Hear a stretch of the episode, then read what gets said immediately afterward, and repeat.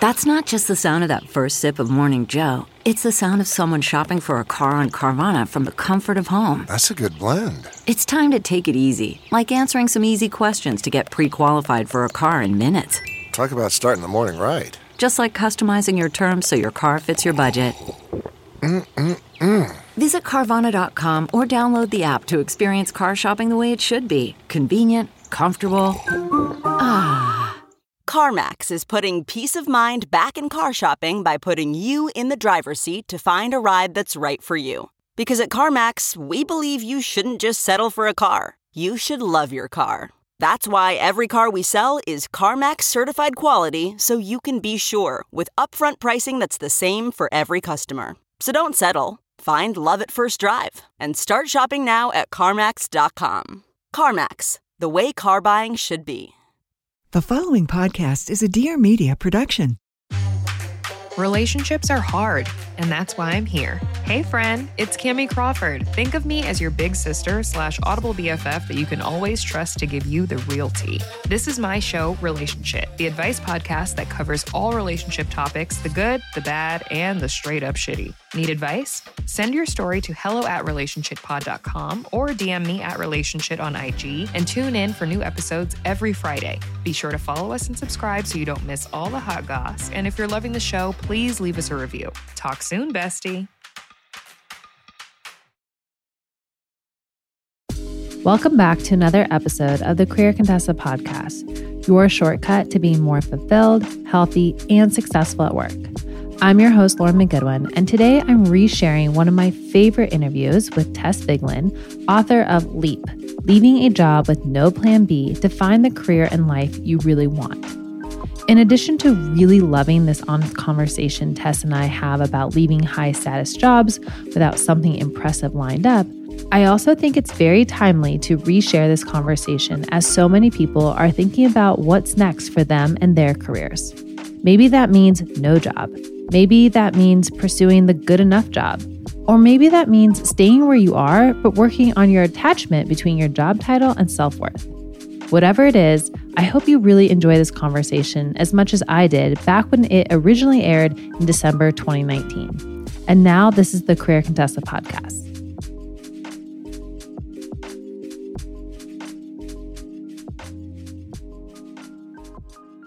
Well, thank you for joining the females, Tess. It's so good to have you here. Oh, it's my pleasure. Thank you.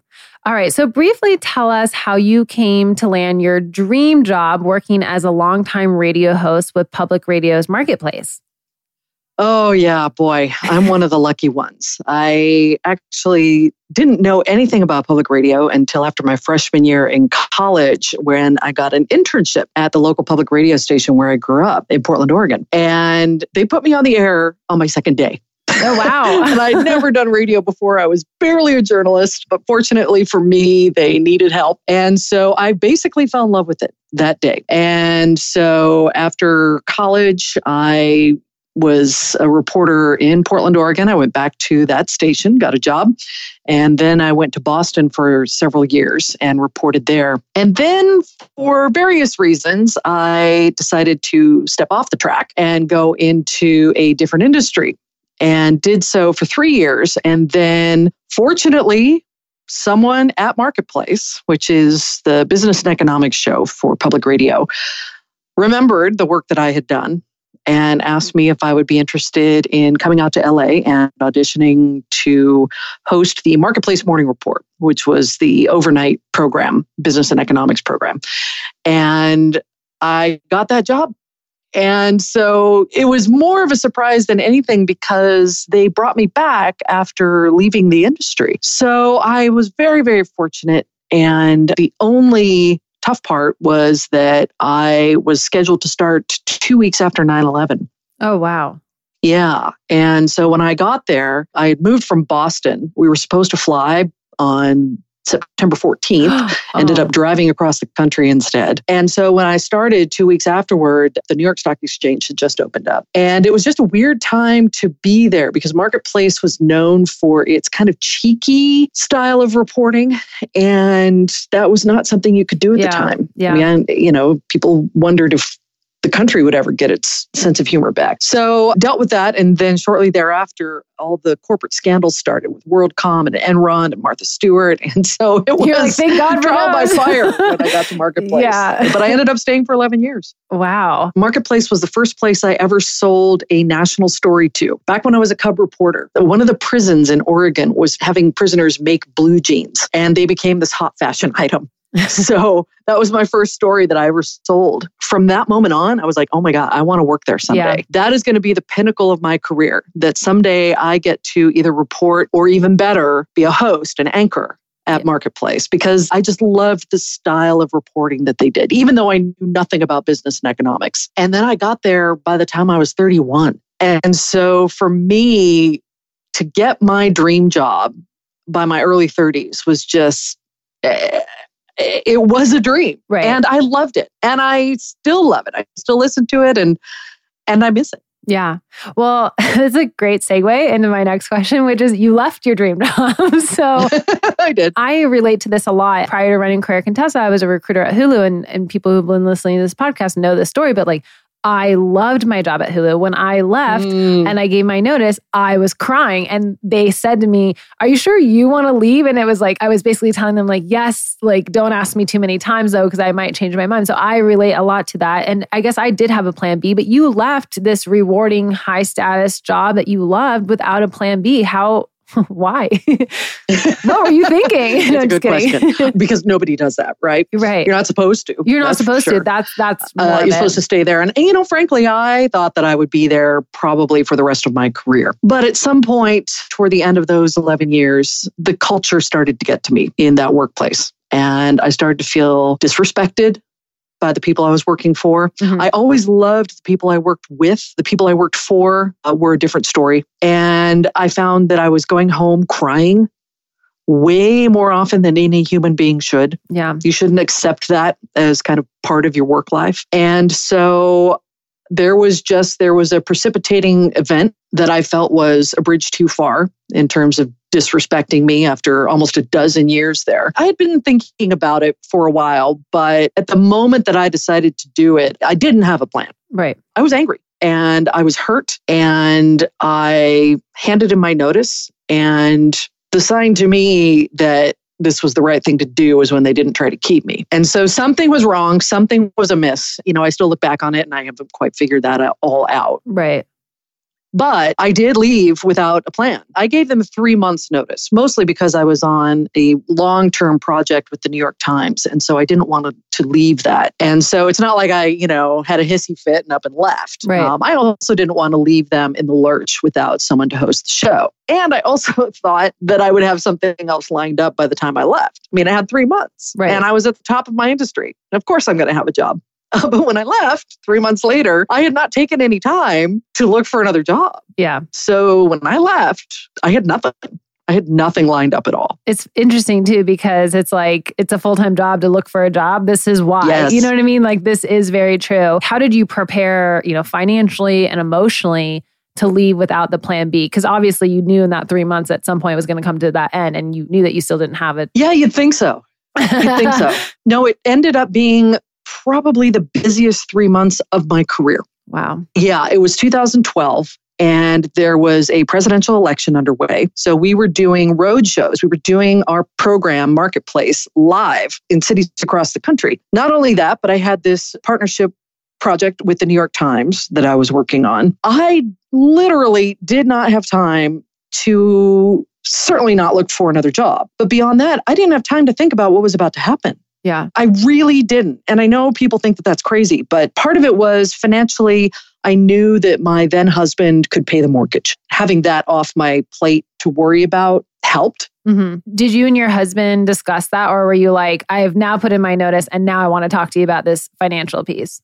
Like, I'm just curious how like premeditated you were with it. I mean, the day that I decided that I needed to quit, I left after work and went home and cried again in my backyard. And when he came home, I told him, I said, this is the final straw for me. And he had heard all the stories and I don't think he was surprised. And he said, don't worry, we'll make it work. Mm-hmm. We didn't really talk about it that much after that. Mm-hmm. I think in the back of my mind, I knew I could always freelance. Yeah. So I knew that I wasn't going to have no income whatsoever. Right. It wasn't something that I prepared for financially, emotionally, psychologically, mm-hmm. nothing.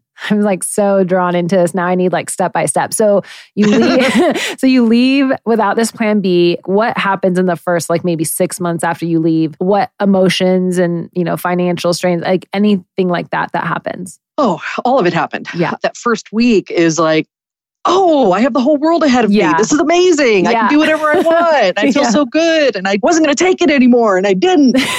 I showed them. Yeah, you're really proud of yourself. Exactly. And then Thanksgiving came along. So that was a nice distraction. You know, I had to deal with family and cooking and all that. Then December hit. And that's when I kind of started going, wait a minute. I don't have anything to do. Yeah. And that was a weird feeling. After years and years and years in the workforce where, you know, my time off was vacations. This time I didn't have anywhere I had to be. You know, I should have started, you know, networking right away, but I just didn't. And part of me wanted to take some time to figure out what I wanted to do. Mm-hmm. And I gave myself that time. Then the panic started because of emotional things. The real killer for me was not having a purpose. Yeah.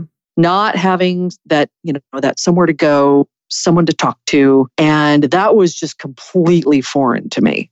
And it sent me down a bit of an emotional rabbit hole because I started to feel bad about myself. Yeah. Because I was no longer a productive member of society. Did you notice sort of also, were you becoming more and more aware of like how attached you were to the status? Oh, yeah. Yeah. From my own experience, it was like, you know, when you get, especially like Marketplace, right? When you're Tess from Marketplace, like that means something. And now you go to a dinner party and people ask what you do. If, you know, I don't know. I get weird when that happens. Absolutely. In fact, I wrote a whole section about that in the book that I ended up writing about this experience. The idea that I used to go to places where I was with strangers. And of course, the first thing that everyone asks you, at least in America, is, so what do you do? Yeah. And I had this awesome answer. Oh, well, I anchor a national radio show. You've probably heard of it. Yeah. NPR. You know, and you probably listened to me. And it was fun. And not only did I have this cool job, but I loved my job. Yeah. You know, some people have cool jobs that they don't necessarily love, but I loved what I did. So I could talk about it for hours on end. And people kind of would want to listen because the news is fascinating and the production of news is fascinating. And when I suddenly didn't have that, I would go to dinner parties, to gatherings of all sorts, and I wouldn't have an answer. People would say, what do you do for a living? And what I defaulted to was, well, I used to be. Yeah. And then I'd talk about my former job. And then they would say, well, what are you doing now? And I say, well, I quit. You what? Well, what are you doing now? Trying to figure out what I'm going to do next. Oh, well, what are you doing with your days? Not sure. You know, although I should have been on, you know, LinkedIn and I should have been networking. And I should have been having coffees with everybody and their dog. I didn't.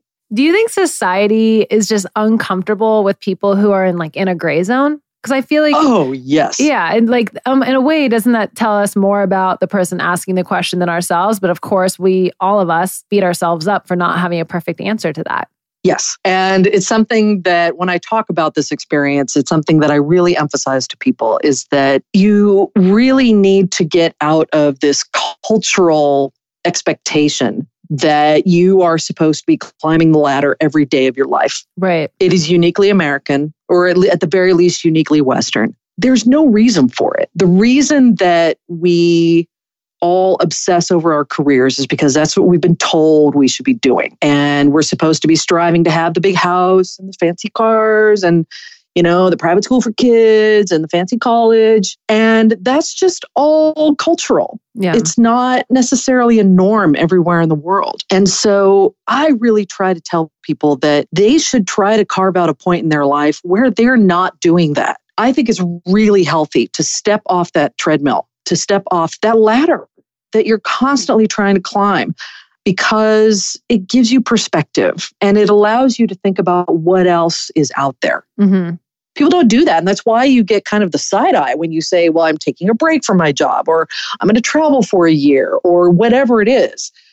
People look at you like you're crazy. So A, you're not. And B, what business is it of theirs? Yeah. Yeah. Why do they care? It seems to be like the currency around here, though. Like I met a friend for a drink the other night at this like place that you have to be a member of to go to, which is, I have a whole other tangent on that, but I'll leave it. And the point being is like, right when I sat down, this person was like, so what do you do? And he was like, let me rephrase that. Basically, like, what do you do so I can see if it will help me? And it was funny because at least it was like an honest way of like asking that question, which is how I feel like, what do you do? Almost feels more like I'm asking what you do to size you up, or to decide if you can help me, or decide if you're quote unquote good enough. How do we break that cycle? Because it does not feel good. And also, as you and I both know, having like cool jobs that people ooh and ah over, but it also does feel really good to have people ooh and ah over your job. So you're like, how do you like have a healthy ego about that? It's hard to square that circle, but you're right. It's kind of the post-college equivalent of, oh, where are you going to school? Yeah. Right? Yes. Which also gets you judged. Yes. Or, what fraternity or sorority are you in while you're at college? That also gets you judged. Everything you get judged by until you stop caring. Yes. And the way I have finally dealt with that is that I make sure when I am now in a situation where I'm being introduced to new people, that I do not ask them what they do for a living, at least 10 minutes into the conversation. And then maybe it comes up. But I specifically make an effort not to ask that question. And so, then if you're starting to talk about something else, they're not going to ask you either. Right. Because I have just decided that their work is not the most important thing about them. Mm-hmm. It's just not. I would much rather hear about your family. I would much rather hear about where you traveled to recently in your state or in your country or outside the country. Tell me about that. What did you do last weekend? What do you do when you leave work? Yeah. That tells me so much more about you than anything else. And I think that's even true when you have a cool job. Yeah. Even the cool job that I had, that was not the most important thing about me. And that's been a long lesson for me to learn, but it's something that I encourage everyone to really think about. Yeah. No, I love that. And I think it's one thing that we can all do today. Like an actionable thing we can do today is do not ask that question until, 15 minutes into the conversation, or if it's a very natural part of the conversation. I love your advice about asking people like, where have you traveled to recently? In fact, someone did ask me that. I think the question was over the summer, someone was like, where are you traveling to next? And it almost like, I was like, whoa, I'm sorry. I have to take a moment to think about this. What planet are you from? Yeah, because no one ever asks that. It's always the, where are you from and what do you do? It's always a what do you do? Yes. And look, all of us do it to be polite, but I agree with you. It's starting to feel like when it's the question number two, you are saying, this is the most important thing about you, or the thing that I need to know. So I love that. I'm going to start doing that. You have a book and it's called Leap, Leaving a Job with No Plan B to Find the Career and Life You Really Want. So how did the book come about? Obviously, after you left without a plan B. Right. I had a friend who had been an interviewee on my show a couple of times, and he was also part of a conference that takes place in Portland, Oregon every year called the World Domination Summit. And it sounds kind of weird, but it's all creatives and entrepreneurs and people talking about work-life balance, how to bring creativity into every endeavor. And my friend asked me if I would get on stage in front of 3,000 strangers and talk about leaving my job and not knowing what I wanted to do next. And he asked me this about 2 months into me being unemployed. And I wrote back and I said, nope, I'm not going to do that. I am not going to get on stage and tell people that I think I made the worst mistake of my life and that I have no idea what I want to do or what I'm going to do next. And I feel like an idiot. No, I'm not going to get on stage and do that. And he wrote back and he said, that's exactly why you should do it. So I started to prepare for that speech. And this was about 6 months before I was supposed to give it. And in the meantime, I had become a finalist for a really, really amazing job at NPR. I was a finalist to host Weekend All Things Considered, which is one of the prime shows at NPR. So this actually would have been the second dream job of my life. And I had convinced myself that I had only had one I was never going to get to. So long story short, it's a week before I'm supposed to give the speech and I still haven't written it because I know I'm going to get this job. And so I'm going to be able to get up on stage and say, quit your job because the next greatest thing is going to happen to you. Guaranteed, because it happened to me. Yeah. The fairy tale. Mm-hmm. Yep. And I didn't get it. I was a runner-up. And so when I got on that stage, the story that I told that I had written in the middle of the night over a span of about 3 hours was that I had taken this risk and that I was still in the thick of it.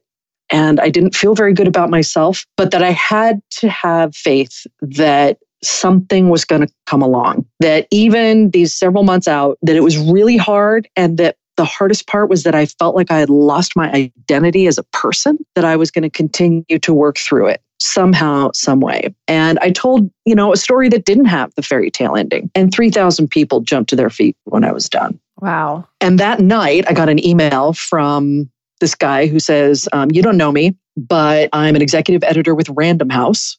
And I was in the audience this morning. And I think you have more to say. And 11 days later, I had a book deal. Oh my God, that's amazing. I mean, I'm like emotional just listening to this because I'm like, oh my, wow, that's so great. Now, again, that won't necessarily happen to everyone. Right. Sometimes I hesitate to tell my story because it does become the fairy tale, but it took a long time. And to me, the lesson there is that sometimes you do have to continue to take risks for that next thing to come along. You have to continue to have faith, and you have to be honest about your story. Right. And I think a lot of people try to hide it. And it's just not worth it. Yeah. I don't know. There's, imposter syndrome is such a buzzword. But that runs like rampant when I'm sure, especially when you were the runner up, like I'm just putting myself in your shoes. Like I would have been very quick to be able to tear myself down about like all the reasons why I didn't get it, Oh, yeah. And it's... Oh, absolutely. It's so easy to go there. And yet we all know, or like, you hear in the research and hear these stories and you're like, do your best to not do that. Like try your best, because how does that help the situation, right? Right. That is one of the hardest things to get through is imposter syndrome. I mean, I felt that way before I got up on that stage, and I had been delivering the news to millions and millions and millions of people every day. Yeah.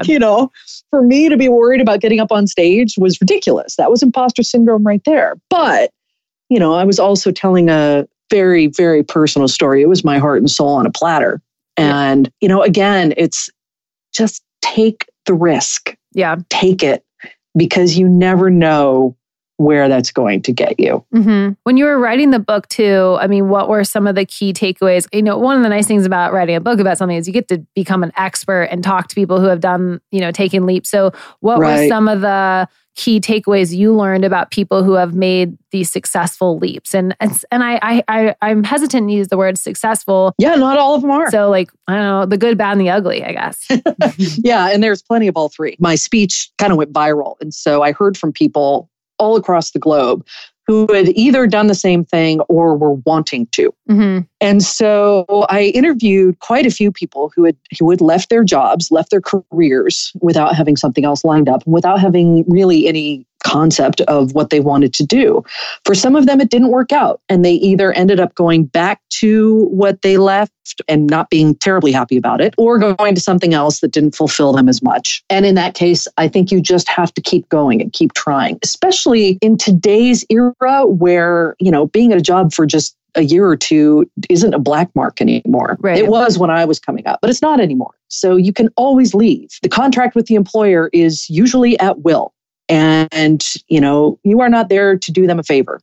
It is a transaction. So leave if you need to. But, quite a few of these people who had left without having something else lined up had found something new that they wanted to do, either within their chosen industry, like going from, say, marketing to engineering, or engineering to marketing, or something like that. And I think the two main lessons that I really learned from those people, because again, remember, I did not plan anything when I left. The two things that you really, really need to prepare for are one, your finances. You have got to be prepared with your finances. You should have at least 3, 6 months, preferably a year, lined up so that if you don't find that next thing within a year, that you'll be okay, that you won't be shelterless. So really think about your finances. Think about your options. Can you move in with a friend? Can you join relatives? Can, you know, whatever it is that you need to do to get yourself to the point where you can leave. Mm-hmm. And the second thing is, again, and we've talked about this already, figure out who you are outside of what you do. Start thinking about that right now, because you never know when you're going to need a plan B. Yeah. Or you're going to need to leave without a plan B. Think about what brings you joy outside of your job, mm-hmm. whether it's a hobby or maybe it's a cause that you really believe in, and start doing things that could potentially get you into those areas. So for me, for example, I love animals, and I have worked with a couple of different humane societies as a volunteer. And so when I quit, I thought about, well, you know, maybe I should look into something with the Humane Society. I did some looking into what kind of roles I could have there. But that's something that I think is much healthier if you start looking at that before you leave, so that you don't have those kind of panicked moments that I had. Mm-hmm. Yeah. And there's no reason not to do that now. Even if you're in your dream job, you know, figure it out, start thinking about it. Dream while you're in the dream. Right. And as you said, it's actually a good thing to be doing, even if you're not leaving your job, because your whole identity cannot be attached to your job, right?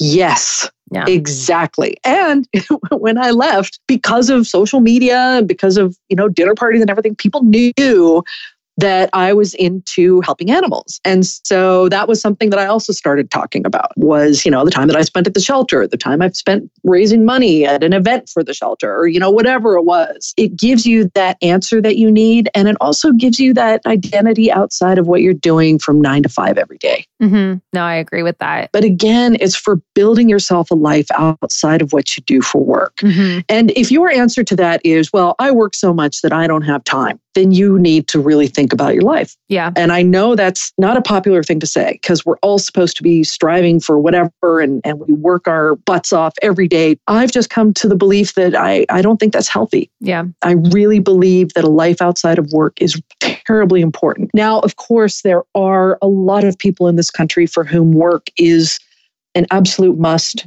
and work 12-15 hours a day is an absolute must so that they can support their families. Mm-hmm. And I understand that. And so if that's you, then what we're talking about here may seem a bit callous.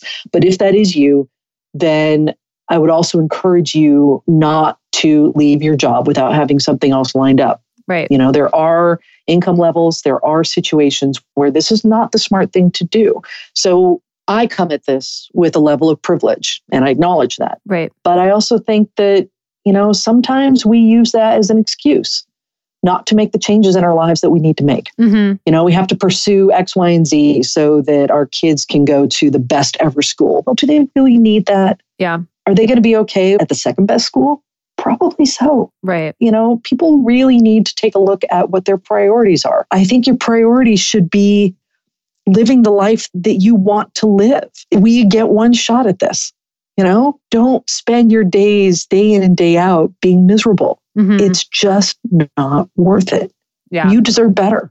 I am eating this up. I'm like, yes, yes. I wish that was something that more people talked about. Like what you're saying, like, hey, I left and it was scary and I was an emotional mess. Like very few people actually share that. And so you're right. Like your story, while it is, you know, kind of quote unquote a fairy tale, you're not skimming over the tough parts. And I think that's important, because obviously we don't want anyone to leave this podcast thinking, oh, walk in today and quit your job and it's all going to be great. You know, it's hard. It's really, really hard. And in ways that you won't expect it to be. Mm-hmm. I did not see coming the psychological, as I said, rabbit hole that I was going to go down, because I didn't have my, you know, my cool identity anymore. I had no idea what that was going to do to my psyche. Right. And it lasted for a long time. I still get twinges of it, you know? Yeah. But I'm glad I went through that process, as tough as it was, as hard as it was, because I'm now in a place where, you know, I just don't value that as much. Yeah. I mean, obviously too, you could have stayed in your job, but it wouldn't have been healthy. No. Yeah. Like, do you ever think back, you're like, where would I be if I was still in that job? I mean, is it pretty obvious that? Yeah, I do sometimes. And I don't think it would have gotten better. Mm-hmm. I think it would have gotten worse. And I don't know what that would have meant for my mental health. Yeah. It was already really tough, and it was tough on my physical health. Mm-hmm. I lost hair. Wow. Yeah. And then, this is another lesson that was very common to a lot of people that I interviewed for the book, is that your body will start screaming at you when it's time to go. Something will manifest, whether it's a new backache or, something happening with you that's unexplained by anything else in medicine. And that was me with hair loss. There was nothing wrong with me. They checked every level of everything. Mm-hmm. And there was nothing except stress. Wow. That I didn't even realize was as bad as it was. Yeah. No. So you have to pay attention to yourself. Yeah. Your gut will tell you what you need to do. So, and paying attention to it is one of the hardest things to do. Right, because you got to be able to listen to it and hear it. Yep. Yeah. Yep. But what are some of the warning signs to look out for when you're asking yourself, should I quit? Obviously, what you're saying is like your body will start to manifest in physical ways and probably also emotional ways as well. Absolutely. Yeah. I mean, people talked about back pain, sleeplessness, migraines that were all unusual for them. Yeah. So you really do need to pay attention to your physical being, because it will tell you when something's wrong. The second thing I tell people if they're, trying to figure out whether it's time to go is that it's time to go when you have too much self-respect to stay. This is why I left before I even knew that the physical manifestations were happening. I demanded better. Mm-hmm. I needed to leave because at that point they didn't deserve me. And I didn't owe them. It's a business transaction, and you need to do an emotional cost-benefit analysis. Yeah, I did that, and this was my answer. Right. And the third thing that I tell people is that it's time to go when you are asking yourself the question, how will I know when it's time to go? Mm-hmm. It's past time to start thinking about how you're going to make it happen. The fact that you're even asking that question means that something isn't right, and you need to start dealing with it. You need to start thinking about it. You need to start, evaluating all the stuff that we've been talking about. One thing I find fascinating too, and it feels like there are people who are getting laid off from jobs left and right. And maybe this is just maybe in my own world, but I do feel like I know more people getting laid off recently than before. And that's not to freak everybody out, but it is to kind of point out like, hey, let's also be really thoughtful about this. Like, is it a smart thing to potentially do that if you think that maybe it's going to be harder to find a job in the future? Yes, always. You should prepare for something happening that is going to create change. Yeah. And it's hard to do that in our everyday lives, right? I mean, you just you go in and day out, maybe you're taking care of the kids, taking care of the family, taking care of the dogs and the cats. And, it's hard to think outside of your everyday existence.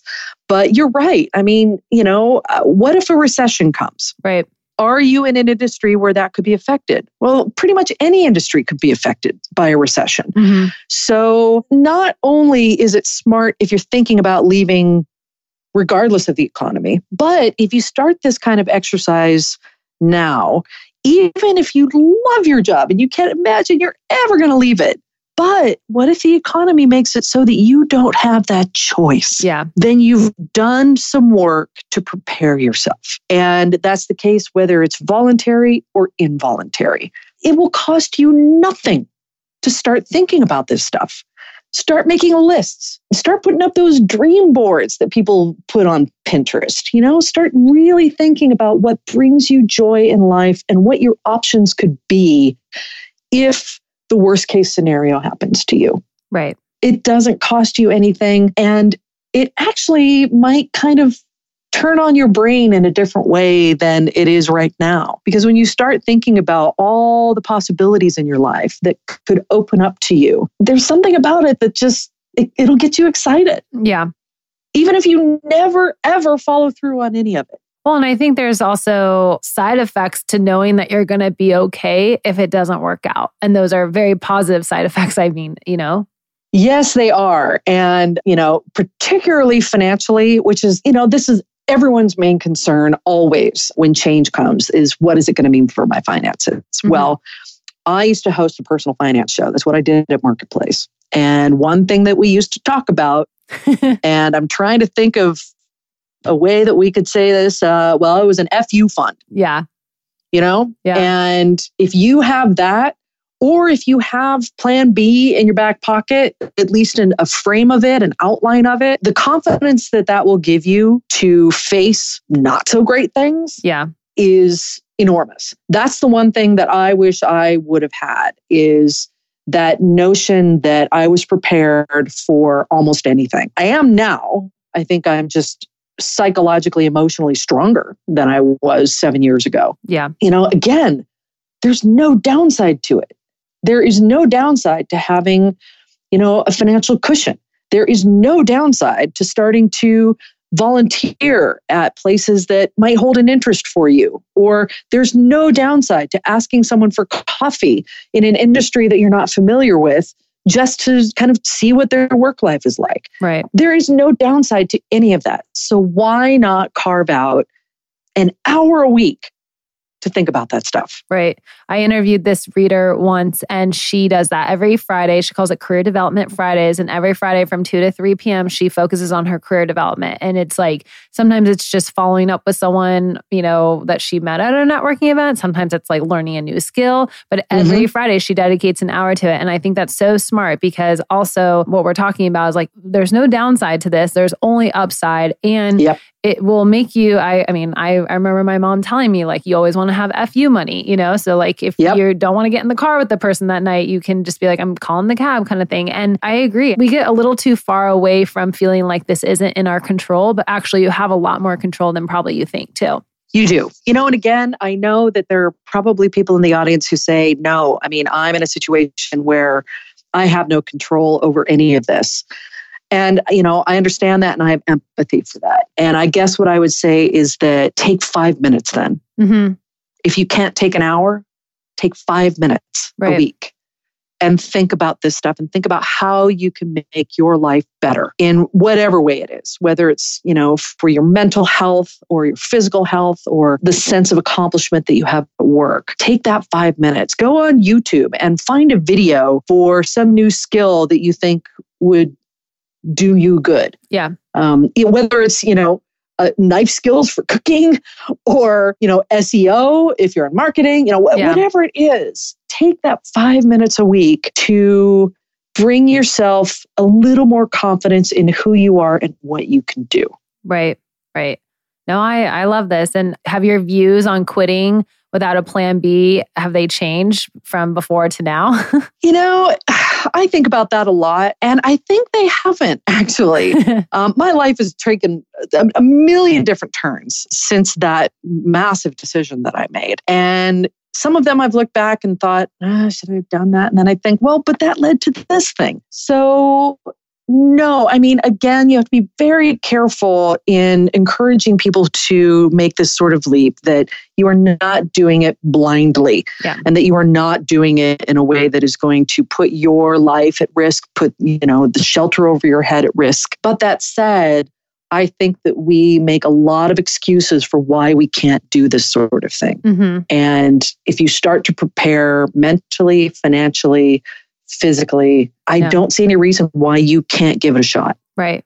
Right. Well, and just to bring it full circle, so you left your job, then you were able to write the book. Where are you now? Yeah. So the book came out in 2015, took me a couple of years to write it. And as the book was coming out, I was also in the middle of getting a divorce, an amicable one, and we are still friends, but it was a divorce nevertheless. And so we were selling the house in Pasadena, California. Mm-hmm. And so all of a sudden, I didn't have a marriage. I didn't have a home, a house. I didn't have, you know, the yard to take care of. I was freelancing, you know, I'd just written a book. So I didn't have a, you know, a job, as people think of a traditional job. So I decided that this was the time for me to cut all of the strings. And I booked myself a one-way flight to Vietnam, where I'd never been. I'd never set foot in Asia. And I put all my stuff in storage, and I left for what I thought might be maybe a 1 year away, maybe 4 months in Asia, 4 months in Africa, 4 months in South America. And I was using house money.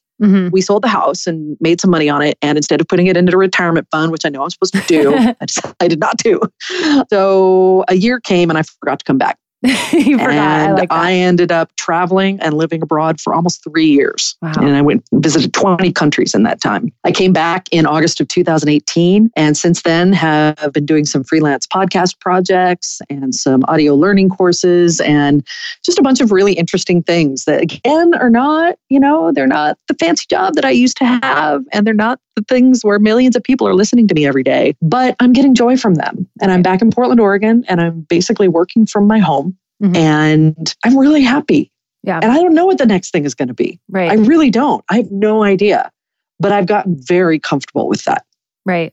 I love that. My next question was going to be, what's the last courageous act you made? So I feel like that answers it all in itself. But I mean, I really love that you use the word joy too, because I think that's what it's about. We're all striving for happy, but maybe joy is what we need to replace that with. I absolutely agree. I think happy is a problematic word. I think happiness is a problematic word because of what we associate with it. And it's, you know, just this, you know, kind of a bunny rabbit bouncing up and down, you know, that you've just got to be happy, happy, happy. Right. And I find that joy is a much better marker for me. I have days where I'm not necessarily feeling happy, but I still have joy in where I am and what I'm doing and what my life is bringing to me right now. Mm-hmm. It's not always easy. I certainly have stress. I certainly have worries, but I do have a sense of contentment and quite often joy. Right. And I mark my life by those two things. Yeah, I love that. So we'll move into rapid fire. Okay. So the first one is 2020 has you looking forward to? More travel. I haven't really done any since I came back and I missed the road. Yeah, when you forgot to come back. Yeah, exactly. You wind down by? Photography. I started teaching myself photography about 4 years ago. And this is one of those things that I decided I was going to learn this as something outside of what I do. And now getting my camera and going out into the streets really just, again, that brings me joy. I love that. Your favorite and least favorite part of the book writing process was? Favorite part was the interviews. I love talking to people. It's my favorite thing on earth. My least favorite part was marketing. Yeah. I hate having to sell myself in any way, shape, or form. I'm so uncomfortable with it and I loathed it. Right. Marketing is always a struggle and it never ends. Yes. And looking back, you'd tell your younger self? Don't wait until the timing is perfect for anything. If you feel like you need to do something, do it. Right. Pay attention to your gut. Listen to it. Listen. It will rarely steer you wrong. I agree. Well, Tess, thank you so much for talking with us today and sharing your story. It was very courageous of you. And where can people, you know, follow up with you or follow your journey, buy your book, all that good stuff? Well, you can buy my book pretty much on any platform that you choose, wherever you buy internet. Your books. Yeah. And I'm more than happy to have new friends on Facebook. So send me a request. I'd be more than happy to say yes to that. I'm also on Twitter at Tess Vigeland, Instagram at Tess Vigeland. And then my travel website was tessuntethered.com. I cut all those strings so I was untethered while I was traveling. I like it. Well, thank you so much again, Tess. Lauren, it's been a pleasure. Thank you for listening to this recycled episode of the Career Contessa podcast. If you like what you heard, please leave us a review. We absolutely love hearing from you all. In addition to Tess's book, Leap, I'd like to also highly recommend my own book, Power Moves, if you feel like you're at that career crossroads. Power Moves will teach you how to pivot, reboot, and build a career purpose. Plus, it's been described as, quote, like having a cheat code to building a successful career and avoiding the obstacles that trip most people up. We've linked to Power Moves in the show notes along with all of Tess's resources.